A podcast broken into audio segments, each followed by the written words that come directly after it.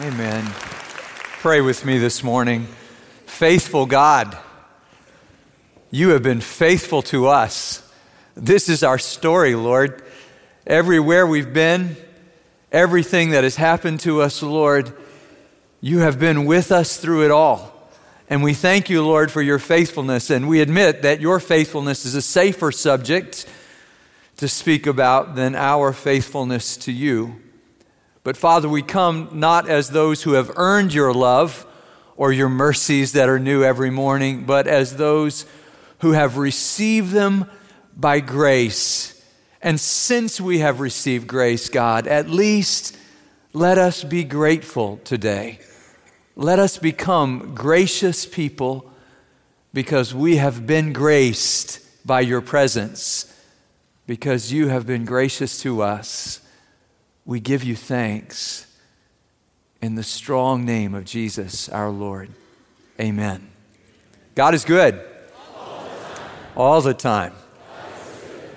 So I want to add my thanks um, to Larry's words to the veterans. My dad is a veteran, and I'm so grateful um, that life of uh, growing up all over the world while my dad was traveling uh, with the military was a very good life, and I'm grateful uh, to have been a part of that. And I recognize um, what a blessing that's been to our country, and I would say uh, in the countries around the world as well.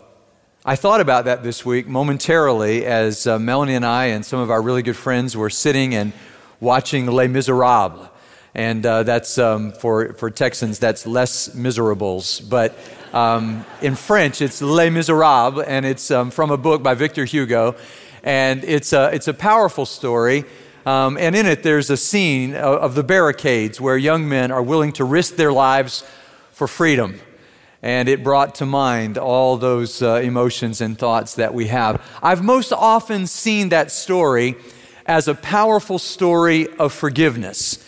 That image of um, this man who is forgiven for stealing the silver from the bishop and given even more silver, that story of him being forgiven and then choosing to forgive uh, the gendarme, the um, captain of the police, Javert, who chases him almost to his death. And when he has the chance uh, to uh, take revenge on Javert, he refuses to do so. It's a, it's a profound picture of one who has received grace. But I have to tell you, I, I get something different uh, each time I see that story. And this time, the gripping scene for me, and I think for Melanie as well, was that picture of Fantine um, lying there in the bed, knowing that she's about to die, wondering who is going to take care of her daughter, and then entrusting that responsibility to Jean Valjean. And if you know our family story over the last three or four years, you know that when I saw that, I, I saw it through different eyes and remembered my cousin Christy. Uh, passing away, and, uh, and I am sure in those uh, last months of her life, even while she was here speaking to us and wondering who will take care of Casey when I am gone, and God entrusting us with that privilege of caring for her. And I wondered as I looked at Jean Valjean, and saw him um, go and find her in the forest and pay 1,500 francs uh, for the right to take her away from those who were not being kind to her, and then giving her everything he had. I wondered, what changes a person like that? What takes a man who was convicted as a thief and spent 20 years in prison for stealing and turns him into a person who can't wait to give to other people? And I think the answer to that is a simple word grace. Grace touched his life and transformed him completely. And I hold out hope that God can do that for me and also for you. So, would you open your Bibles with me this morning to Second Corinthians chapter 9, verses 6 through 15. If you don't have your Bible with you, uh, there's one there in the pew if you'd like to look at that, or I think we'll put the words up on the screen as well so that you can follow with us. A powerful story. Last week, we talked about saying grace. Today, I want to think with you about giving grace. Let's stand together in honor of our God and His Word and hear the word of the Lord today, 2 Corinthians chapter 9. And we find ourselves in verse 6, where Paul says, Remember this. Whoever sows sparingly will also reap sparingly, and whoever sows generously will also reap generously. Each person should give what he has decided in his heart to give, not reluctantly or under compulsion, for God loves a cheerful giver, and God is able to make all grace abound to you, so that in all things, at all times, having all that you need, you will abound in every good work. As it is written, He has scattered abroad His gifts to the poor, His righteousness endures forever. Now, he who supplies seed to the sower and bread for food will also supply and increase your store of seed and will enlarge the harvest of your righteousness. You will be made rich in every way so that you can be generous on every occasion, and through us, your generosity will result in thanksgiving to God. This service that you perform is not only supplying the needs of God's people, but is also overflowing in many expressions of thanks to God. Because of the service by which you've proved yourselves, men will praise God for the obedience that accompanies your confession of the gospel of Christ and for your generosity in sharing with them and with everyone else. And in their prayers for you, their hearts will go out to you because of the surpassing grace God has given you. Thanks be to God for his indescribable gift. Thank you. You may be seated. This is perhaps the most comprehensive teaching about the relationship of grace and giving in the entire New Testament. Jesus had much to say about giving. Remember uh, his encounter with the rich young ruler. Uh, remember the widow's mite. Jesus had much to say about that. But I think it is Paul's work to show us why you and I would be involved in giving. You saw it, I think, in that video at the very beginning of this service. But we see it powerfully in this passage where Paul says, I want to talk with you, chapter 8, verse 1, about the grace of giving, that giving is all about grace. And he goes on to use this word grace and gratitude. We can see the connection in English. In Greek, it's even more um, it's even more noticeable that grace and gratitude are inextricably intertwined with each other. People who receive grace are grateful enough to give grace to others. And Paul says to the church at Corinth, You pride yourselves in being excellent in everything. Now, he says, be excellent in the grace of giving as well. And if you wonder why, he says, here it is. It's in um, chapter 8, verse 9, when he says, He, Jesus, um, who, was, who was rich, for your sakes became poor, so that you, through his poverty, might become rich. And for Paul, all gratitude was centered in the gospel of grace. And he ends up saying to the church at Corinth, when you give, it is a sure proof of the transforming power of grace in your life, and others will give thanks to God. And he says, the great news is giving has a way of changing you, it has a way of changing others, and it has a way of blessing God as well. And if you, like me, sometimes wonder, how can I give the ultimate glory to God in this life? The Apostle Paul makes it clear here. So here it is resolved. I will give God the utmost glory I can possibly give Him. And the best way for me to do that is not only to thank Him for the good things that He has done for me, but to share those good things with others in ways that cause them to say thank you to God as well. Because when I say thank you, that's just addition. But when I live in a way that makes other people grateful, that becomes multiplication. And God receives exponential glory through His people as we live lives of giving life away. And so he shows us that, that giving has a way of blessing us. And I think that's what he's saying in these verses when he says, if we give sparingly, we will, we will only receive sparingly. But if we give generously, we will receive generously. And I want you to notice that he describes it in verse 8 in a way that helps us when he says, God is able. Literally, God is powerful. God is dynamically powerful. This is how powerful he is. Notice the word all there. He's able to make all grace abound to you so that in all things, at all times, having all that you need. Doesn't that sound comprehensive?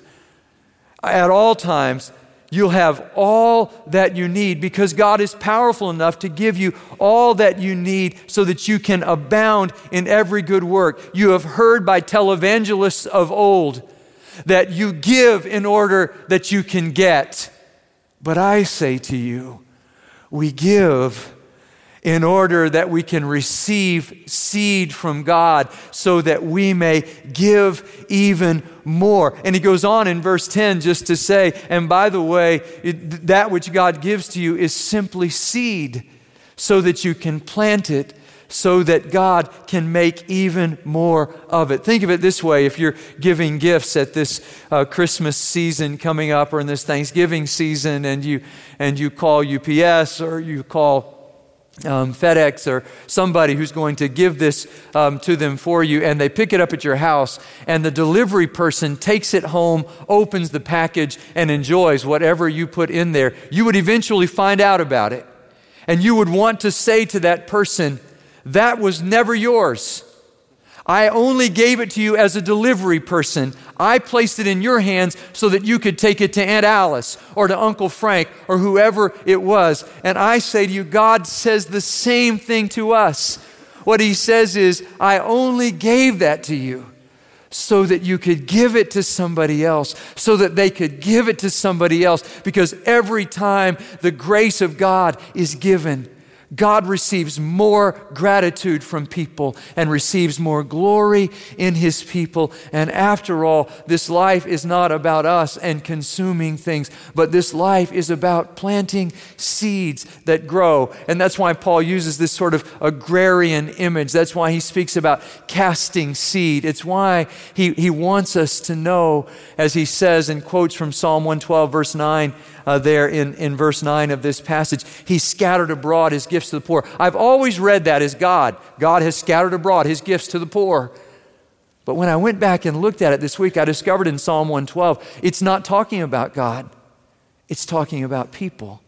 And so when we scatter abroad the gifts that God has given us and give them to other people, then, then our righteousness, God God begins to bless us and, and He begins to show us His righteousness in us. And that's why He says that this seed that we plant will enlarge the harvest of your righteousness. We have the chance in this world to do good for others, but when we do, it does good for us it helps us in ways that really matter. I remember uh, this week, um, Melanie said, There's a rock on my windshield in my car. I was saying goodbye to her and Casey as they were taking Casey off to school, and Melanie was heading to work. And, and she said, There's a rock on my windshield. And I reached and grabbed it. It looked like a rock until I picked it up and saw that it was an acorn. You um, probably have the same problem at your house. And I said, No, it's not a rock, it's, it's, just an, it's just an acorn. And as I looked at this passage, I remembered this week a television show years ago. Anybody remember um, Dr. Quinn, Medicine Woman? Yeah, that was, that was a great one. And, um, but there, there, was a, there was a story in that where um, a lady is dying of cancer and a little boy's got an acorn and he says to her, I'm going to plant this and it's going to become a great big tree. And the woman in her despair says, But none of us will ever live to see it. And the boy in despair goes to his mother, Dr. Quinn, and says, I'm not even going to plant it. What's the point? Um, she says, Nobody will ever see it. And she said, Oh, but you need to plant it anyway. Because by this time next year, it'll be about half your height. And in a couple years, it'll be as tall as you. And when you're old enough to go courting, you and your uh, beloved will sit in the shade of that tree. And someday your grandchildren will be on a tree swing in that tree, and you'll get to tell them how you planted that tree. And it's true, 100 years from now, when this tree's 100 years old, you will not be around. But all that matters is right now, you hold 100 years in your hand. So by all means, plant it. Maturity is planting trees under which we may never sit. It's um, writing music to which we may never dance because we know that somebody will sit under the tree. Somebody will dance to that music. And for their sake, because we hold, Paul says, the seed that will become righteousness. It's not just a hundred years, but we hold eternity in our hands when we hold the seed of the gospel. And Paul says it's about the gospel. It's about the good news. It's about what God has done for you and passing that along. And so when we give, it blesses us, but it not only blesses us, he says it blesses other people as well. And so he shows us in this that, that when we give to others, verse 11, we're, verse 12, we're supplying the needs of God's people, but we're not only sharing with them, he says in verse 13, but we're also giving the end of that to everyone else. And so we um, make all we can, John Wesley said, so that we can save all we can, so that we can give all that we ever can. This is why God has put us in this world, not so that we can acquire and accrue possessions and wealth, but so that we can share what God has given to us with others. I saw it in a sign on the wall at MD Anderson, which said, There are three rules for life. The first is be kind, the second is be kind, the third is be kind. And the best we can do with what God has given us is to give it away so that we can be a blessing to others, so that they will give thanks to God because we have been faithful as God has been faithful to us. We have been faithful to share what He has given with others. And this passage teaches us that you and I have the chance to be a blessing to others. I was at the MAM Gala this past uh, Friday night, and uh, Melanie and Casey had something else they were going to do. And um, and I said to Melanie, but you might miss something good. And she said, I know, but I'm going to. And I said, okay, well, I'll go. And, and I got to sit beside Deborah Duncan and uh, hang out with her that evening. She was the MC, and I was just the person who um, did the uh, invocation. But we got to talk a little bit, both Air Force brats, and kind of share life. And, and as we were there, there was a, a woman who had moved down from the Midwest, lost her job, um, was overqualified uh, for some jobs because she hadn't completed her education, was underqualified for others. She couldn't find work. And MAM helped her, retrained her. She has found a job. And I wish you could have heard as she stood and, and gave thanks and said, I don't know who all gave the money that allowed me to be trained so that I could get the job. All I can say is that I had given up. And then I heard about MAM, and I decided to go, and that changed my life. And just in her story, I was reminded we really do have the chance to help other people. So when George Bruner is um, passing out turkeys, when um, when the, the Christmas gifts are given, when you and I are involved in worship and action and we're giving to the mission centers and we're a part of that. And now they're involved in stopping human trafficking through our city and they're involved in that and committed to that ministry. What you know is that we may not in this life know what we've done, but we know that God is going to use what we do to help other people. It's today our young families in our, in our Bible study classes, they're working on preparing Thanksgiving baskets for refugees from Iraq um, through our ministry with Butch and Nell Green here in the city. Furniture was given this week. All of these things are ways that you and I, and I just want to be a voice to say, Tallowood, you have a great reputation for generosity. Let's live up to that reputation. Let's continue that history of faithfulness because there really are people in need. And if you're a person who says, I just want to, I don't want to help people overseas, I just want to help people right here, that's great because there are plenty of people right here. But the truth is, the world has moved here. And so if you want to do the Great Commission in your backyard, all you have to do is walk next door because our city is filled with people who have come from across the world, and they are waiting and watching to see if the reputation of Christians is true. Are we really people who give our lives away? Because when we do, we show them that our God is the giving God, not the God who wants to take from us, but the God who wants to give life to us. And when we give, we give him glory. And I couldn't help but notice just this chain of grace in verse 11. The last part says it will result in thanksgiving to God. In verse 12, many expressions of thanks to God. In the middle of verse 13, people will praise God. Um, verse 14, the surpassing grace God has given you. Thanks be to God. Verse 15. And what he shows us is in this chain of grace, God gives to us so that we can give to others. And in our thanks and their thanks, God receives the glory which he alone is due. And it's easy in this world to sort of think that life is all about us, but we would be wrong if we thought that. I read this week about a businessman who was going to an important business meeting and He's looking for a parking place. You ever experienced this? Just last night, Melanie comes to me right after our evening worship service and says, How would you like to go to the Galleria with me? I thought, Not very much. I didn't say that, I just thought that. Um, because she's Christmas shopping already, and there are boots down there, and those boots are on sale. And there's a 12 year old in our household who wants that particular pair of boots. We went to both Macy's. Did you know there are two Macy's in the Galleria? Who knew, you know? Sage, Hidalgo. Why do we need two Macy's? I'm not exactly sure.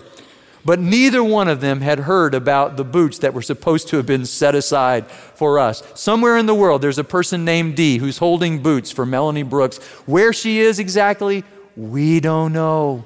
We don't know where she is. Dee's wondering, where is Melanie? But it never happened. And after an hour and a half, I thought, wow, is this it? And I just sort of walked through the, um, the, great, um, the great worship center of consumerism we call the Galleria, bigger than any worship center in the city. They say the most attractive tourist attraction in our country is the Mall of America up in Minnesota. Twice as many visitors as all the Disney theme parks combined. This great cathedral of consumerism. And at the end of it, you'll pardon me if I say, doesn't it leave us empty? And people understand that. I read this week about a, a, young girl who was cutting herself and engraved on her arm the word empty. How can we be empty in a world that is so full of stuff? Except that this world is not ultimately about stuff. And this man who was looking for a parking place for his business engagement, he wasn't a religious man, but finally, in desperation, he said, If there is a God up there and you will give me a parking place, I will give you the rest of my life. I will stop sinning. I will go to church. I will be involved in Christianity if you will just give me a parking place. And right then, miraculously, a parking place opened up. And he said, Forget it, God, I've already found one for myself. And we could do that. We could look at the blessings of this life and say, Look what I have done. But we couldn't be more wrong when we do. And so he says, when we give thanks to God, glory overflows to God because God alone deserves the glory. And glory for God comes from transformed lives, lives like Jean Valjean's, who went from thief to, bene- to, to benefactor, who loved to give to other people. I read this week about a man in Detroit who um, became a Christian. This was uh, many years ago, and uh, he was baptized, and he went to work the next day with the back of his pickup loaded with parts and with tools. And he brought his boss out and said, I want to give all of this back. And he said, Where did you get it? He said, I've been stealing from the company all of these years, and I, I've become a Christian, and I want to give all of this back. And they contacted Henry Ford and they said to him, uh, This man has done this. What, what do you want us to do? He said, I want you to stop up the Detroit River and baptize the whole city. I want everybody to give back everything they've stolen from me. And the world is watching to see if believers who have received much from God are really transformed by the grace of God to no longer be takers, but to become givers. So give for your sake, for the world's sake, for God's sake. Give your life away in the name of the one who gave his life for you. This is the gospel. Let's pray. God, thank you for your amazing love and grace. We are trophies of your grace, God. Our stories are not about how we have accomplished things on our own. Our stories are about what you have done for us in Jesus Christ. And today, Lord, we pray that the seed of the gospel which you have planted in our heart would take deep root and it would change us and we would change the world and you would receive all the glory. That's our prayer in Jesus' name. Amen.